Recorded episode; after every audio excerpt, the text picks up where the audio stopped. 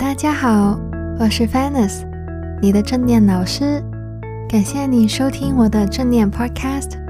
上一集的正念迷思 Q&A，我跟大家介绍过冥想练习所需要的装备，除了禅坐以外的冥想姿势，应该选择有或没有背景音乐的冥想练习，还解答了有听众问关于怎样处理一直禅坐没有成效的情况。这一次我会继续跟大家聊一下关于正念冥想的各种迷思，例如冥想是叫人逃避现实吗？为什么很多正念练习都以呼吸为基础练习呢？呼吸练习的科学原理是什么呢？最后会解答有听众问正念练习时越想集中却越集中不到的问题。接下来我会一一跟大家说明。首先，有不少朋友问过我，做冥想或正念练习会不会叫人逃避现实呢？答案却是相反的。做正念冥想的朋友，其实更希望面对现实，面对真正的自己，面对自己的情绪，面对生活中大大小小的难题。在我年少的时候，我以为在面对困难时，要好像电影或电视剧那样喝酒喝到烂醉，然后就会忘记了伤痛。对我自己来讲，面对情绪的方法有很多，喝酒对我来讲就没有太大的作用了，而且对身体也不好。而对我来讲，跟朋友倾诉是一个很有效的方法。让我整理自己的思绪，而慢慢长大以后，可能有朋友也会跟我有共鸣，就是身边有很多朋友都开始有更多的生活上的转变，例如他们有更多的角色要扮演，包括已经成家立业，要照顾伴侣、当父母或照顾家人等等。就很难像年少时大家都有空，常常聚在一起分享心事了。当我不能找到任何人陪伴我的时候，在正念的时间里，我也可以自己一个人去面对行动。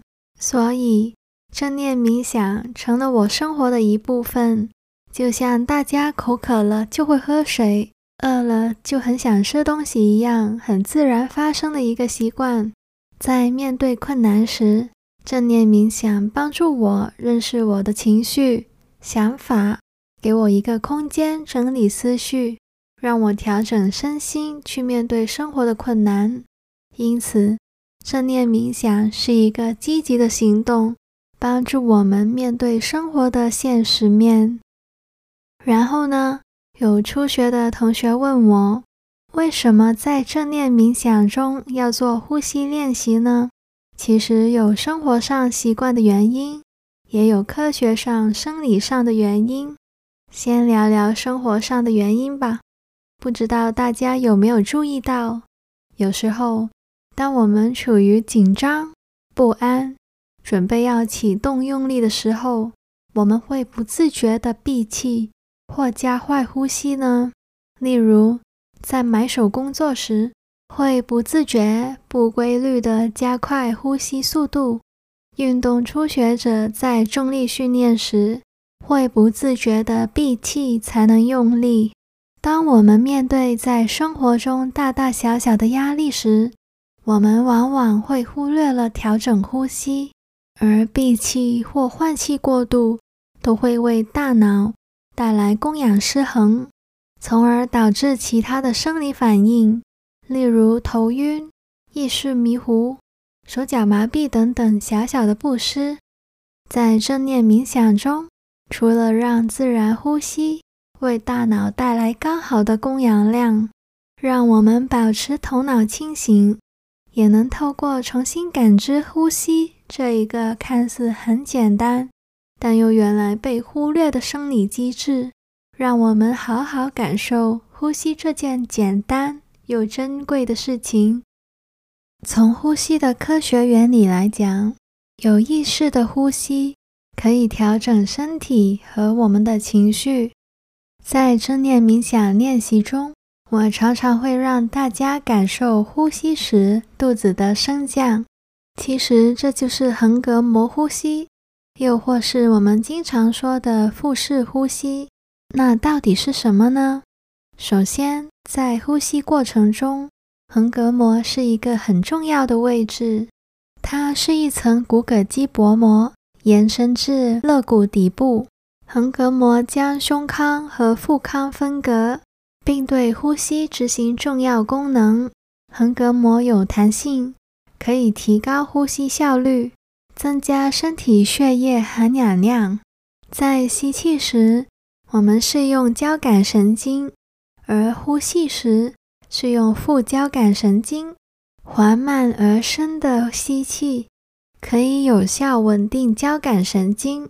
让身体保持在平衡，不会太亢奋的状态。交感神经如果紧张起来，人体的血液会积聚在肌肉里，造成身体内脏循环的失衡。有助副交感神经作用，能稳定我们的情绪，改善睡眠品质。如果呼吸时，呼气的时间比吸气的时间长。而且是缓慢均匀的呼吸，就能激活副交感神经，从而改善自律神经失调等等的问题。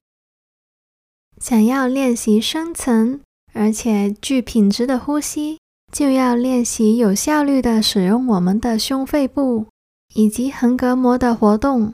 但是有很多不良的生活习惯和情绪压力，让我们忽略了呼吸的重要性。压力大的上班族或容易精神绷紧的朋友，通常会不自觉地用了胸骨前后膨胀的浅层胸式呼吸，让呼吸较经常发生在锁骨和上胸的位置，而不是有效率地使用胸骨和横膈膜来进行呼吸。时间久了，横膈膜自然就会绷紧。而陷入无法好好深层呼吸的恶性循环，自然会引起一连串的身体不适反应。从大脑科学的角度去理解正念冥想，研究显示，持续的正念冥想会增加灰质密度，而灰质在脑部的某些结构出现，例如海马体、脑岛以及后扣带皮层。而这些结构对调节情绪、同理心和慈悲心都很重要。另外，有研究发现，持续的正念冥想练习让杏仁核的灰质密度减少，与压力程度的感应有相关，可以舒缓焦虑等等的情绪，提升我们控制情绪的能力。除了脑的结构外，研究也发现，当人进入冥想状态时，脑神经的活动也会明显的增加。前扣带皮层和前脑岛的脑神经活动的增加，可以提升控制痛感、认知调试的大脑区域的细胞活跃度，正面的影响着我们的专注力以及感受痛苦的反应。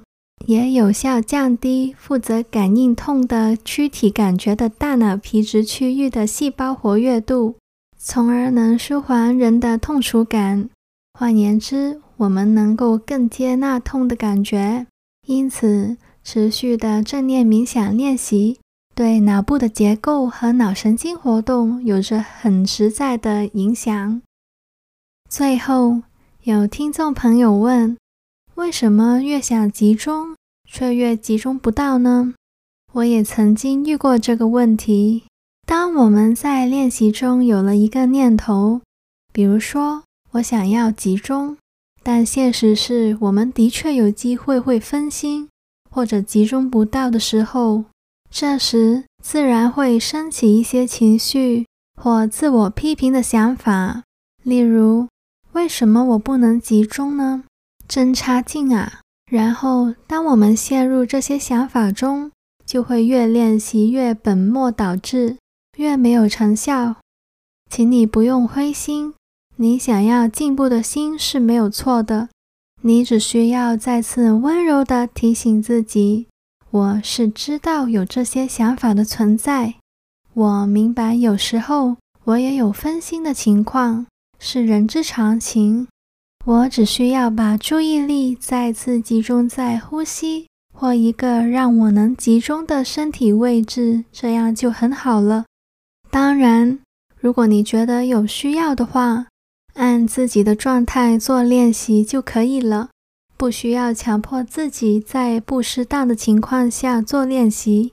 我们在正念冥想中练习多接纳自己的感受和想法，也是一种正念修行。